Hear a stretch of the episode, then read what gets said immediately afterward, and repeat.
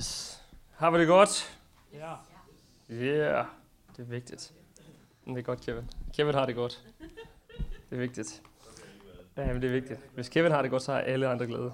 Det er, alle starter med Kevin. Nej, nej, slet ikke. Slet ikke. Alle starter med Jesus. Amen. Mm. Vi er i gang med en serie om discipleskab og skal tale lidt mere om det. Og øh, jeg håber, I har øh, været med i den sidste, og ellers så ligger det også på nettet. og bare anbefale jer at være med, øh, fordi jeg tror, at discipleskab er så vigtigt. Discipleskab, det er jo, at vi alle sammen er kaldet til at tro. Vi er kaldet til at leve et liv for et liv med Jesus. Vi er kaldet til at følge efter Jesus. Og det er jo det, som discipleskab er. Og øh, discipleskab kommer af ordet discipulus, som er at være en elev. Og hvis man ved, at en elev, det er, at der er lektier, der er noget, man skal lære, der er en proces, som man er i, og det er et livslangt forløb. Og det er faktisk det, det er at være en disciple. Det er ikke, at man rækker hånden op på et møde. Det er ikke, at man kommer på team i sig selv. Det er ikke, at man bliver frivillig. Det er ikke, at man begynder at give tiende. Det er ikke, at man bliver døbt i sig selv. Alle de her forskellige dele er trin i discipleskabet. At der er en rejse, som ligger foran os, hvor vi mere og mere giver os til Guds missioner, til det kald, som han har for os. Og der er altid et trin mere. Så hvis der er nogen, der godt kan lide uh, i haveprojekter, for eksempel at blive færdig, og det er bare top af poppen, sorry, not sorry, men i Guds rige, så bliver vi aldrig færdige. Der er ikke noget, der hedder pension i Guds rige. Er det ikke nogle gode nyheder? Så er der måske nogen, der har tænkt, at jeg skal til Lanzarote, når jeg bliver øh, gammel og skal pensionere så bare hygge mig der. Men i Guds rige, så følger din mission med dig til Lanzarote, hvis du gør det. Uh, yes! Uh, discipleskab. Jeg ved ikke, hvor mange så fodbold i går. Der var et par stykker. Det var ikke så meget fodbold, man så. Men øh, jeg vil bare lige citere det her fra vores øh, kære landstræner, som skulle øh, troppe op som øh, noget af en udfordring som, som leder i går, hvor han siger sådan her på pressemødet bagefter. På forhånd vil jeg gerne sige undskyld, hvis jeg bliver følsom. Det var en meget, meget hård aften, hvor vi alle blev mindet om, hvad det vigtigste i livet er. Det er meningsfyldte relationer. Det er mennesker, som er tæt på os, familie og venner. Her har vi en gruppe, som jeg ikke kan ruse nok. Jeg kan ikke være mere stolt over en gruppe mennesker, som passer så godt på hinanden. I den her tid, hvor vi har en af vores kære, der ligger og kæmper, den måde, som spillerne samles på inde i omklædningsrummet og taler sammen, tør at vise følelser. Og vi besluttede, at vi ikke vil gøre noget, før vi vidste, at Christian var ok. Det er discipleskab. Det er relationer. Det er det der med, at, at man dækker omkring hinanden, at man passer på hinanden. For discipleskab kan ikke foregå uden for relationer. Discipleskab kan ikke foregå afskåret fra andre mennesker eller afskåret fra Jesus. Det er umuligt. Du kan ikke kalde dig en disciple, hvis du ikke ser andre mennesker, hvis du ikke følger Jesus. Så er man ikke en disciple. Og jeg håber, at vi er langt mere disciple, end de her fodboldspillere var i går. Men det gik foran at vise, hvordan man er sammen. Sammen er en af vores værdier her på stedet. Og det er en del af det at være kirke. Og jeg tror på, at i går, det var sådan en dag, hvor at rigtig mange mennesker de fik stillet sig selv nogle spørgsmål i livet. Hvad er det egentlig, der betyder noget? Og Kasper Julemands bud, det er så, at det er relationer, der betyder noget. Meningsfyldte relationer. Og jeg skal faktisk pusse nok tale om noget, eller meningsfyldte relationer i dag. Og øh, det er så hammerne vigtigt. Og når sådan ting sker, så tager vi livet op til overvejelse. Er det ikke rigtigt? Når, når nogen tæt på os kommer til skade, så tager vi ting op til overvejelse og måske finde ud af, og det, det er jo tragisk, at vi skal vente til tragedierne sker, før vi gør de her ting. Hvad hvis vi bare gjorde det i dag og sige, der er måske nogle ting, jeg burde leve anderledes på. Og så bare gøre det i dag, i stedet for at vente til, at der sker noget forfærdeligt, til at vi rent faktisk gør os de tanker. Og det er derfor, jeg tror, det er egentlig sundt 1. januar hvert år, at man lige gør sig nogle tanker op. Hvilke ting fra året i forvejen vil jeg tage med mig ind? Hvilke ting vil jeg ikke tage med mig ind? Fordi vi har brug for at stoppe op ind imellem og tage de her ting op til revision. Er det okay? I uh, Efeserbrevet, Yes. Hjerterelationer har jeg kaldt det. Hmm. Er det ikke hyggeligt? Åh, oh, det er et dejligt billede. I Efeserbrevet, det er jo, det her det er jo faktisk ærkeskriftet for Apostolsk Kirke, og noget af det, som Apostolsk Kirke i Danmark er bygget på, det er det her skriftet fra Efeserbrevet, hvor der står, Kristus skæres apostle, apostle, Apostolsk Kirke. Yes, profeter, evangelister, hyrder og lærere.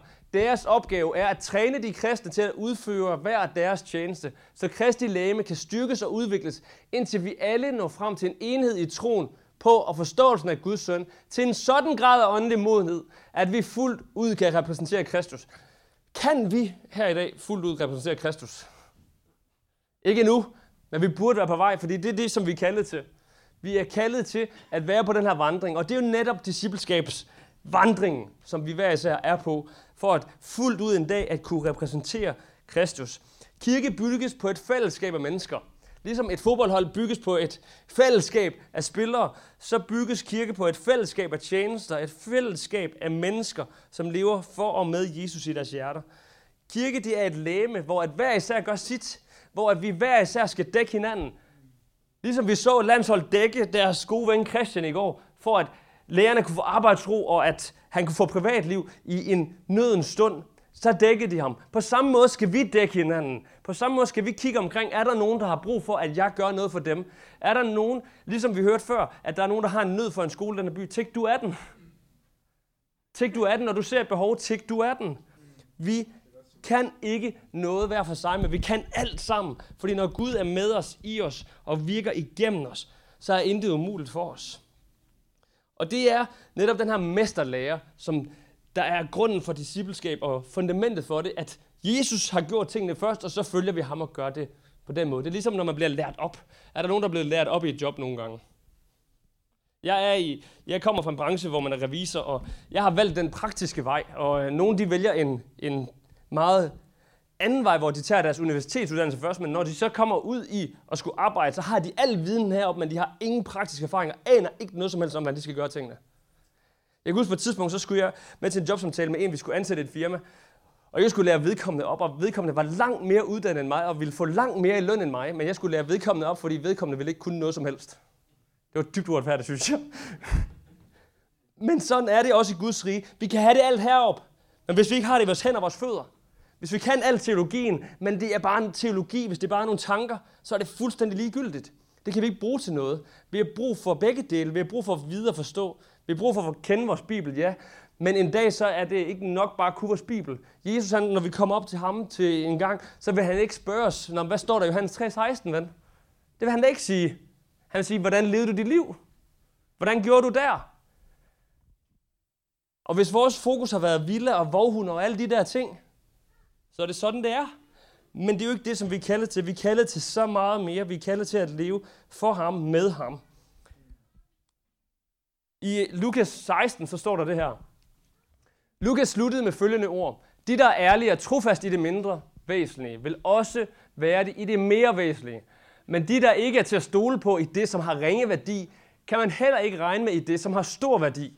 Hvis man ikke kan stole på jer med hensyn til denne verdens flygtige værdier, kan man heller ikke betro jer de sande værdier. Og pointen er, at hvis man ikke er tro i det små i forhold til vores forvalterskab af de ting, som vi har, de mennesker, som vi har et ansvar overfor, den økonomi, som vi forvalter, de værdier, som vi forvalter, det liv, som vi forvalter, det job, som vi forvalter, hvordan skal vi så kunne blive sat over noget mere? Men vi er skabt til at blive sat over noget mere. Du er kaldet til at blive sat over noget mere. Men det afhænger af, hvordan du gør med de ting, som du har lige her i dag. Jeg har bedt nogle forskellige folk omkring i verden, fra Fredericia til Kolding til London til New Zealand, om lige at komme med nogle bud på, hvad discipleskab er. Så der kommer en video her på skærmen, hvor at, øh, jeg gerne vil have, at vi lige følger med et øjeblik.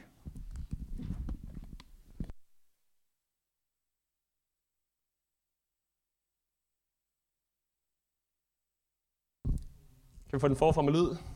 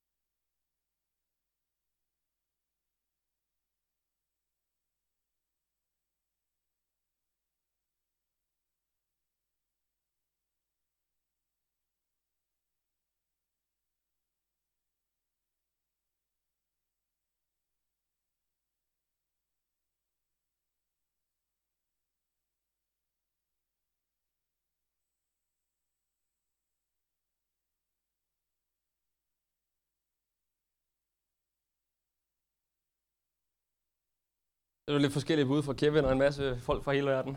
Det er fedt. Det er så godt. Glædelig jul! Sådan, vi er halvvejs. Kan I mærke det?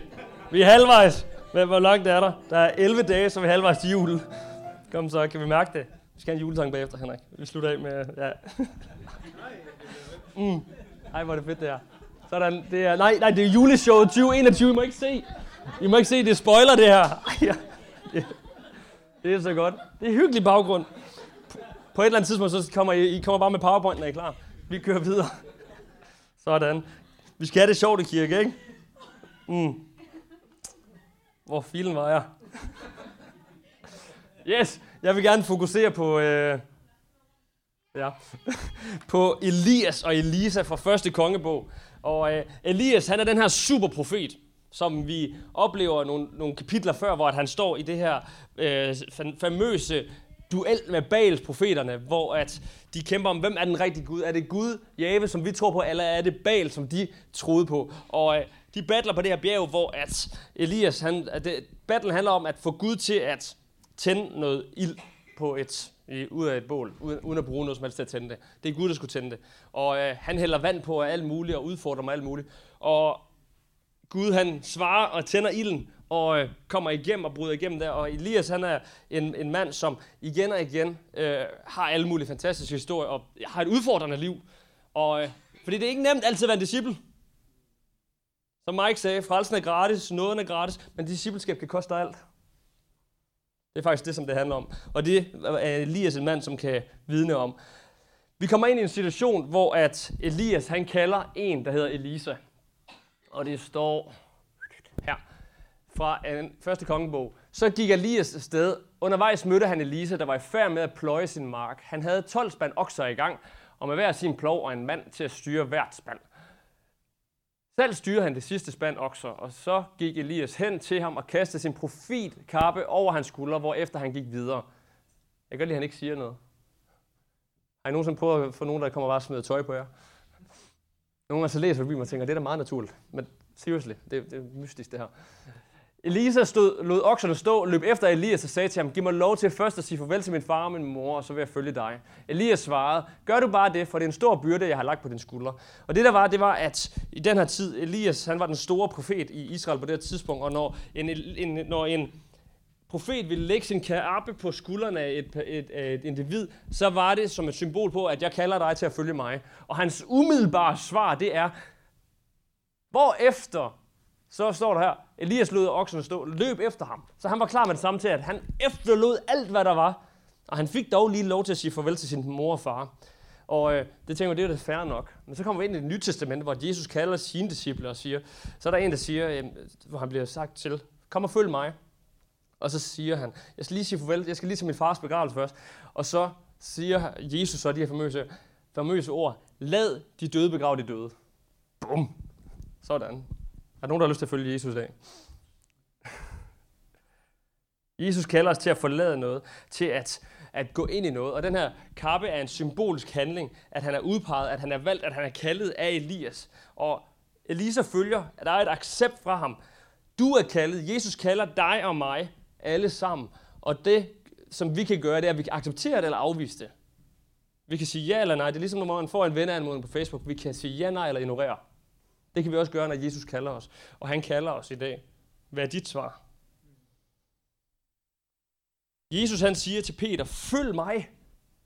Og Jesus han kommer så til en erkendelse af på et tidspunkt, hvor han roser Peter rigtig meget og siger, du er den klippe, som jeg vil bygge min kirke på. Og det er nogle store ord. Er det ikke det?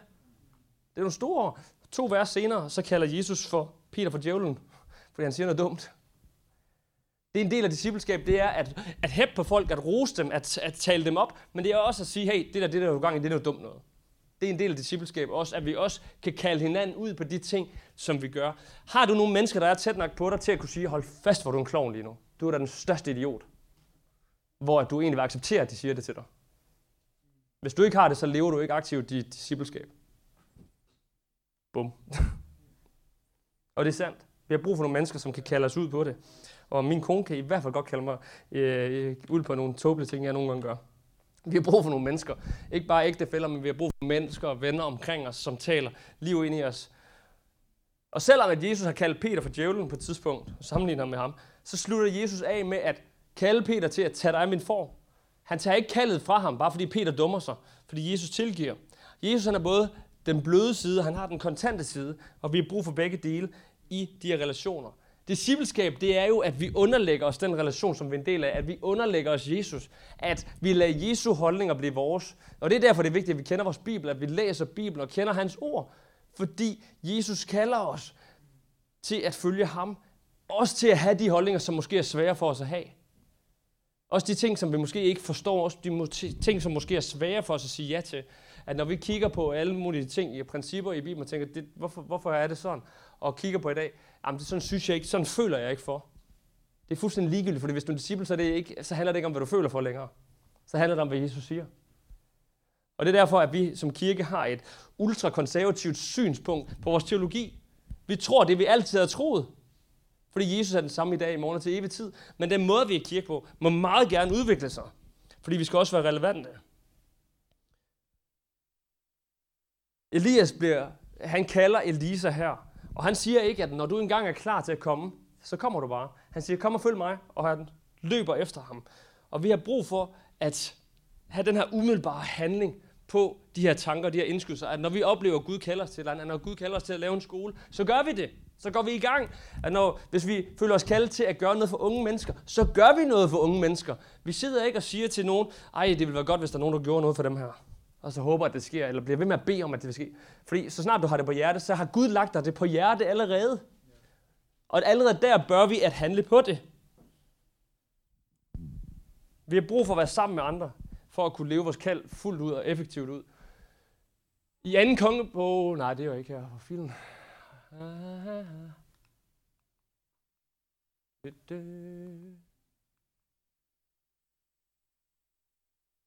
Hvad sker der for mit PowerPoint? Nå, whatever. Jeg læser det bare her. Der står i øh, prædikernes bog 4, 9-12. Det er godt, når to dele som arbejdet, for så går det lettere. Hvis den ene falder, kan den anden hjælpe ham op. Men den, der er alene og falder, har ingen til at hjælpe sig. Og hvis man ligger to i samme seng, kan man lettere holde varmen, end hvis man ligger alene. Den, der kæmper alene, er lettere at overvinde end to, der kæmper og forsvarer hinanden. Men tre er endnu bedre, for en træstrenget snor brister ikke så let. Vi har brug for mennesker omkring os, fordi vi er stærkere sammen. Vi har en værdi, som hedder, at vi er sammen. Fordi Gud kalder os til at være sammen. Han kalder os til at passe på dem, som sidder omkring os. At vi ikke bare sidder og dømmer, at vi ikke bare sidder, jamen vi har ikke noget til fælles. Men som Guds folk, så har vi et ansvar for hinanden, fordi vi er en del af samme læme. Og hvem tager sig ikke af sit eget læme? Det er det, som vi er kaldet til. Det er det, som Jesus kalder os til.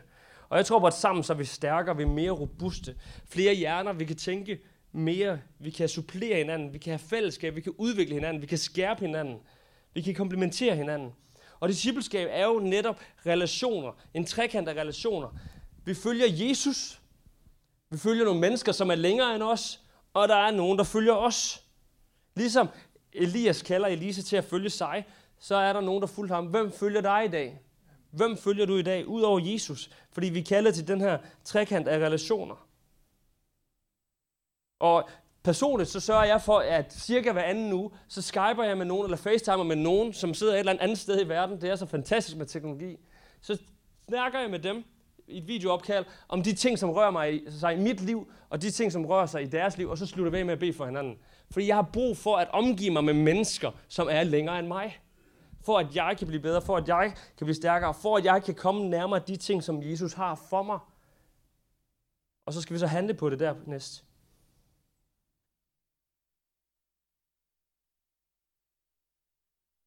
Elisa han var i gang med at skubbe ploven, da Elias kommer. Han var i gang med at arbejde. Han ydede en indsats. Han bingede ikke livet væk. Han lå ikke og så Netflix hele tiden. Han arbejdede, han arbejdede hårdt.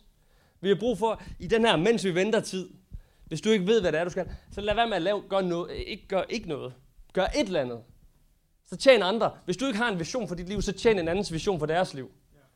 Hvis du ikke ved, hvor du skal tjene i kirke, så find et team at tjene på. Så start et sted.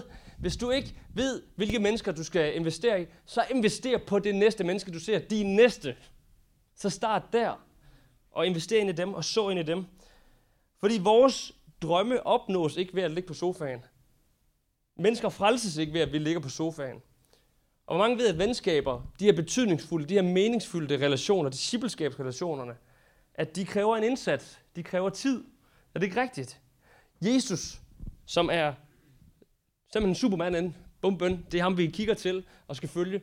Han skulle bruge, ham som var Gud, som blev menneske, skulle bruge tre år, fuld tid, med 12 mænd. Hvor mange år skal vi bruge fuld tid med x antal mennesker, for at kunne have den indflydelse? Det er ikke noget, der bare kommer let. Det er noget, der kræver arbejde og tid for os. Tålmodighed. Jesus han har været tålmodig med det der mennesker utrolig mange gange. Hvor at han bliver ved med at se, at de bare dummer sig, og han tænker bare, lærer de det ikke snart? På et tidspunkt så er der to af hans disciple, som, hvor de bliver afvist i en by, og så, så kigger de på hinanden. Og de der to tordenbrødre der, de kigger på hinanden. De blev kaldt tordenbrødrene, fordi de sagde, skal vi ikke bede Gud om at kalde ild ned over den her by? Øh, jeg, jeg tror, jeg ved ikke, hvad Jesus har tænkt der. Jeg ved ikke, om han har bare tænkt, at jeg finder nogle andre. Det er det er simpelthen håbløst. Og det der så er tragikomisk, det er en af de her tordenbrødre, det er Johannes, som, øh, som ender med at skrive de her tre sidste breve i Bibelen omkring kærlighed. Og han er utrolig øh, kærligt menneske. Men man skal så tænke på, hvor han kommer fra. Gud har gjort noget i ham, det er ret tydeligt. Han kom fra at, øh, at bruge Bibelen til at retfærdiggøre et folkemord over en by, fordi de afviste Jesus, til at vi skal elske mennesker, og vi skal bare vise kærlighed og være gode ved hinanden alle sammen. Gud gør nemlig noget i os. Det er det, der sker i discipleskab. Discipleskab, det er, at vi trækker folk et skridt nærmere Jesus, som Mark Nash sagde her i, den her, i det her klip før. At vi tager, tager mennesker et skridt nærmere Jesus. Og det er lidt det her med, at vi lever liv, som tiltrækker mennesker. At vi trækker mennesker ind i vores liv, ind i vores verden. Og vi trækker opmærksomhed omkring os, og vi har en attitude, har et liv, som siger, kig på mig, kig på mig, kig på mig, kig på Jesus. At vi excellerer på arbejdet, at vi skaber en opmærksomhed omkring os selv, at vi er måske den eneste, der ikke stjæler kuglepinden på arbejdet, øh, at tage papir med hjem, og folk siger, hvorfor i alverden gør du ikke det? Hvorfor tager du ud og køber dit eget papir? Det er da dumt. Og, øh, og du bliver ved med at, at excellere og gøre nogle ting, som gør, at mennesker lægger mærke til dig. Og når de så spørger, hvad er det så? Kig på Jesus. Det er Jesus, der gør det, det er ikke mig. At når vi er, er gode venner over for folk, når vi er uselviske over for folk, at når vi bliver ved med at gøre alt muligt for andre mennesker hele tiden, til, en, til et sted, hvor det har en enorm omkostning for os, og hvor folk tænker, hvorfor bliver du ved med det? Hvorfor bliver du ved med at tage hen til ham her, som er i det her misbrug, og som falder i 100 gange hele tiden. Det er, jo, det er jo håbløst, siger andre mennesker måske. Men du bliver ved og ved og ved, fordi du ved, at mennesker har værdi. Fordi Gud elsker dem, så har de en stor værdi. Og derfor vil folk sige, hvorfor gør du det? Kig på mig, kig på mig, kig på Jesus. Det er ikke mig, der gør det. Det er fordi, at jeg kalder til det. Det er fordi, jeg tror, giver det mening det her? Hvis vi lever et liv, som tiltrækker mennesker, hvis vi lever et liv af excellence, hvis vi lever et liv, som gør, at mennesker kigger på os, så kan vi give Gud æren for det og sige, hey, ham der, det er ham, der gør, at jeg er i stand til det. Det er ham, der gør, at jeg er i stand til at tro på et menneske, som ikke er værd at tro på i vores andres øjne. Fordi Gud, Gud tror stadig på det menneske. Vi har brug for at skubbe ploven. Vi har brug for at tage den indsats, som det er. Og at ligesom Elise skubbede ploven, han var i gang med at gøre noget. At vi ikke bare binger livet væk, at vi ikke bare spilder vores liv, men at vi lever livet med, en, med et formål. Selvom du ikke nødvendigvis ved, hvad formålet er i dag, så start et eller andet sted. Der er en plov i hver vores liv. Der er en opgave, som ligger i os hver især. Noget, vi skal gøre, noget, vi skal gøre over for nogen. At der er nogle mennesker, som vi kan investere ind i, så ind i. Og det er det, som vi kalder til. Paulus, han snakker om, at han, jeg brugte skriftet sidste uge, hvor at han kigger mod målet, og han løber mod målet, fordi han vil have den præmie, som venter ham. Der er en præmie, som venter dig og mig, og jeg håber, at vi lever liv, hvor vi løber efter målet. At vi ikke stopper for, hvad end der måtte være, men at vi er målrettet og går efter det, som Gud har for os.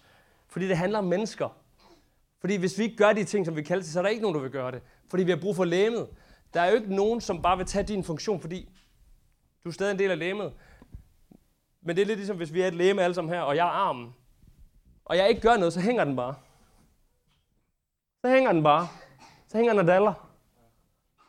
Jeg har engang brækket min skulder på et tidspunkt, hvor at jeg havde lært af min brødre, at man skulle ikke pive. Vi spillede, spillede touch rugby. Der var nogen, der ikke forstod, det var touch rugby. Og taklede mig, så min skulder den, den døde lidt. Og så, øh, så hang den bare sådan her. Og jeg, jeg spillede kampen færdig, for jeg havde lært, at man skal ikke pive. Men jeg var ikke ret meget bevendt den kamp. Jeg var faktisk ret dårlig, fordi jeg kunne ikke rigtig gøre noget. Det havde faktisk været bedre, hvis jeg bare du må skifte ud eller et eller andet. Men vi skal spille vores rolle, og jeg, jeg håber ikke, at vi er som en brækket skulder hver især. Jeg håber, at vi er lidt mere end det. For at få den her præmie, som venter foran os, så er der en plov, som skal skubbes. Der er noget, som vi skal forlade, noget der var, og vi skal følge det, som Jesus gør, og vi skal forøge ham og de holdninger, som han har for os. Vi skal bevæge os, vi skal også gøre. Vi skal også være, ja, vi skal tage imod, vi skal under lovsang skal vi bare tage imod alt det, der er. Vi skal læse os Bibelen, lade det synge ind, men når det er, at vi har fået noget ind, så skal det også have et output. Alt, hvad der kommer ind, skal være til andre mennesker også. I anden kongebog, hvis I kunne finde den, hvor var du henne? Der. Yes. Det er så ved slutningen af Elias' liv, så sker der den her passage. Da Herren hentede Elias op til himlen i en vivlvind, foregik det på følgende måde. Elias og Lisa kom gående sammen på vejen fra Gilgal. Prøv at sige Gilgal. Kom nu, Gilgal. Gilgal. Vigtigt. Så sagde Elias til Elisa, bliv her, for Herren har sagt, at jeg skal tage til Betel. Men Elisa svarede, så sandt Herren lever, og så sandt du lever, du går ingen steder uden mig. Det er discipleskabsånden, den der. Jeg følger dig, hvor end du går, fordi du har noget, jeg gerne vil have. Men når folk lukker døren til deres hjem, så skal vi ikke bryde den op. op. Ja, det, det skal vi lige respektere. Inden de nåede byen, kom eleverne fra profetskolen i Bethlehem i møde, og de spurgte Elias, ved du, at Herren vil tage din herre fra dig i dag? Jeg ved det godt, sagde Elisa. Ti bare stille. Så sagde Elias til Elisa, bliv her i Betel, For, jeg, for Gud har sagt, at jeg skal til, til Jericho, men Elisa svarer som før. Og det sker tre gange det her. Og det kommer hernede igen i vers 6. Men Elias svarer som før, og Elias bliver ved med at sige, bliv her. Men nej, nej, han vil ikke blive her, fordi han vil have det, som han har til ham. Og så står der her, 750 øh, af profeteleverne gik hen og stillede sig et sted, hvor de kunne holde øje med dem på afstand. Elias rullede sin kappe sammen og slog på vandet med den, og vandet delte sig, så de kunne gå tørskud over. Da de var kommet over på den anden side, sagde Elias til Elisa, hvad ønsker du, at det skal gøre for dig, før jeg bliver taget bort? Lad din profetiske ånd gå i arv til mig, svarede Elias. Det er en dristig bøn, siger Elias. Men hvis du ser mig i det øjeblik, jeg bliver taget bort, vil din bøn blive opfyldt. Hvis du derimod ikke ser mig, vil den ikke blive opfyldt. Mens de gik og talte på vejen, kørte der pludselig en ildvogn med ildheste ind imellem dem. Elias blev taget op i vognen og for mod himlen i en virvelvind. Elias fulgte ham med øjnene og råbte, Min mester og herre, du var et bedre værn for Israel end alle dets stridsvogne og ryttere. Da Elias ikke længere kunne se ham, rev han sit kjortel i tu. Så samlede han profetkoppen op, som var faldet af Elias, og gik tilbage til Jordansflodens bred. Han slog på vandet med kappen, som Elias havde gjort, og sagde, hvor er nu Herren, Elias Gud? Straks delte vandet sig, så Elisa kunne gå tørskud over. Det her det er discipleskab. Hvis du ønsker præmien, hvis du ønsker kappen, hvis du ønsker det, som venter dig, det, som Gud har kaldet dig til, hvor du vil passe som fod i hose, fordi det er den mission og det mål og den formål, som du er skabt til, så kræver det, at vi skubber ploven. Det kræver, at vi følger, at vi har den indsats, som skal til, at vi bliver ved med at følge, at vi bliver ved med at følge andre mennesker og være disciple af dem, at vi bliver ved med at følge Jesus, uanset hvad vi selv måtte synes, at hans holdninger, at hans værdier er større end vores. Elias' sidste mirakel, det bliver Elisas første. Det bliver næsten ikke mere poetisk at vise, at hey, at alle i hele landet kunne se, at Elisa havde fået den ånd, som Elias havde. Det kunne de se, fordi det første, han gør, det er det absolut sidste mirakel, som han, som han gjorde. Og det er der, hvor den bliver givet videre.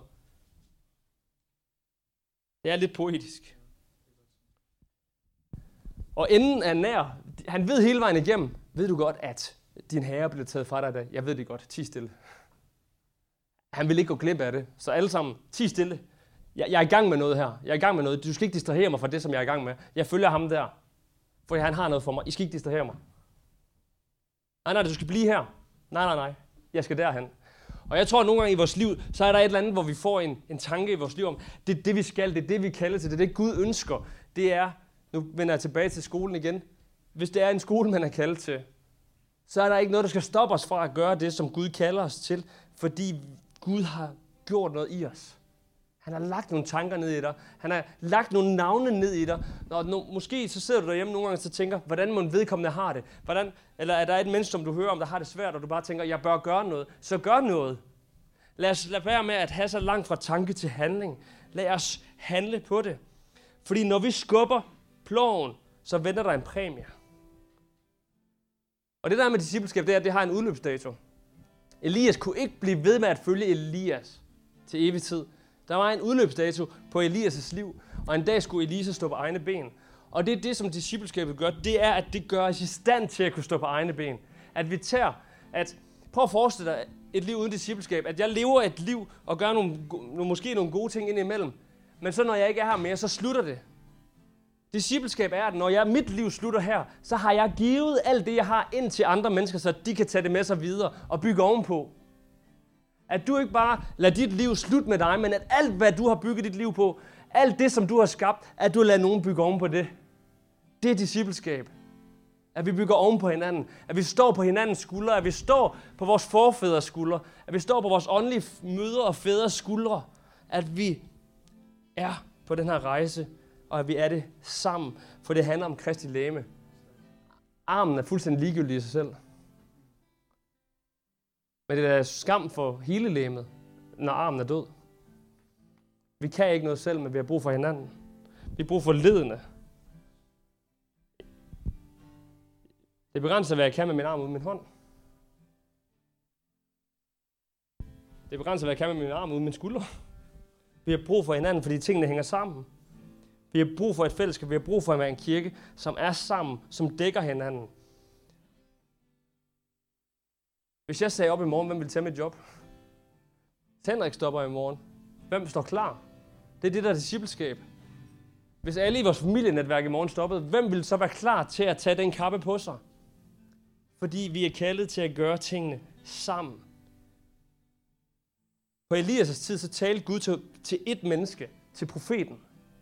Og Elias, han var den store profet på hans tid. Men det, der er nu, det er, at vi har fuld adgang. Gud, han taler til os alle sammen i dag. Der er ikke noget filter.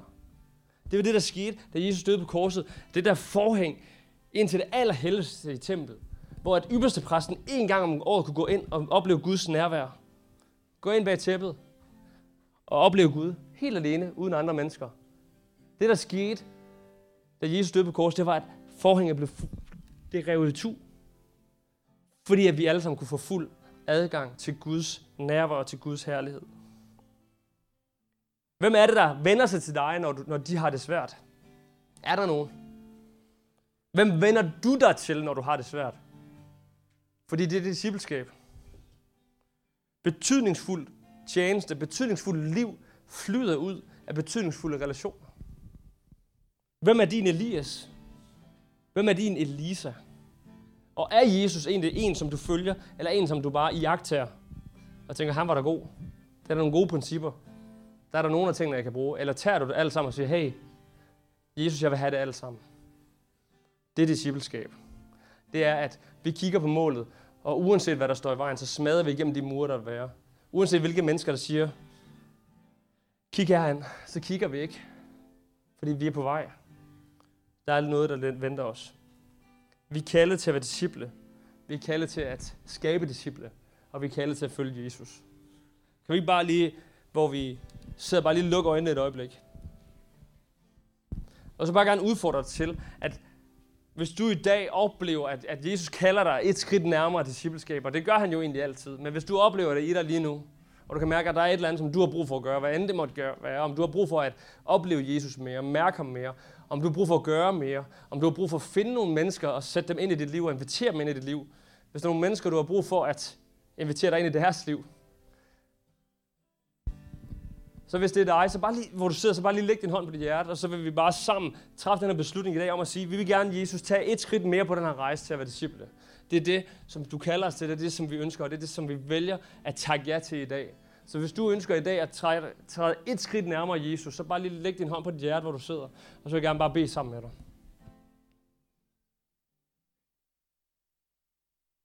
Tak Jesus for de hænder,